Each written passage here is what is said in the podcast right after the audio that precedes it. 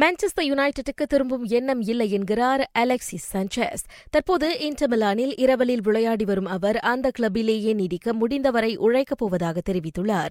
Volt மிகவும் பின்னடைவை சந்தித்து வந்த சாnchez கடைசி பருவத்தில் கூட அனைத்து ஆட்டங்களிலும் யுனைடெட்டுக்கு வெறும் இரண்டு கோல்கள் மட்டுமே போட்டிருந்தார். யூரோ ஈராயிரத்து இருபது தகுதிச் சுற்றில் பெல்ஜியம் நான்குக்கு சுழியம் என ஸ்காட்லாந்தை வீழ்த்திய ஆட்டத்தில் அணிக்கு ஒரு கோல் அடித்த கெவின் டெப்ராய்னே மேலும் மூன்று கோல்களுக்கு உதவி அசத்தியிருக்கின்றார்.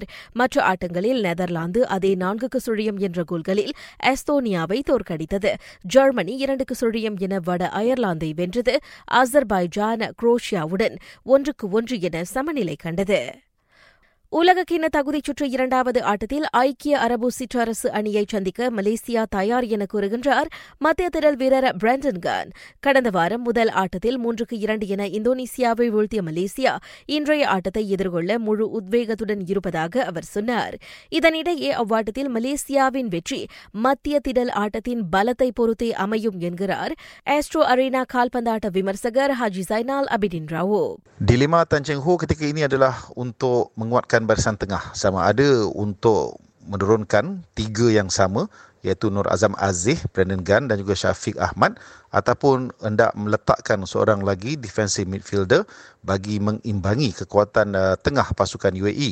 Malaysia UAE மோதும் ஆட்டத்தின் நேரடி ஒலிபரப்பை ஆஸ்ட்ரோ அரேனா அலைவரிசை எண்ணூற்று ஒன்று மற்றும் எண்ணூற்று இரண்டு ஹெச்டியில் இரவு எட்டு முப்பது மணிக்கு நீங்கள் காணலாம் ஆஸ்ட்ரோ ஸ்பாட்ஸ் பேக்கை இருநூறாவது அலைவரிசை வாயிலாக நீங்கள் வாங்கலாம் அல்லது Astro dot com dot my slash shop அகப்பக்கத்தை வலம் வாருங்கள் ஒலிம்பிக் தகுதிச் சுற்றின் கடைசி பிளே ஆஃப் ஆட்டத்தில் மலேசிய ஆடவர் ஹாக்கி அணி மூன்று முறை தங்கப்பதக்க வெற்றியாளர் கிரேட் பிரிட்டனை சந்திக்க உள்ளது. சவாலான ஆட்டம் என்றாலும் மலேசியா நிச்சயம் இராயிரத்து இருபது டோக்கியோ ஒலிம்பிக் போட்டிக்கு தகுதி பெறும் என அணி பயிற்றுநர் நம்புகின்றார்.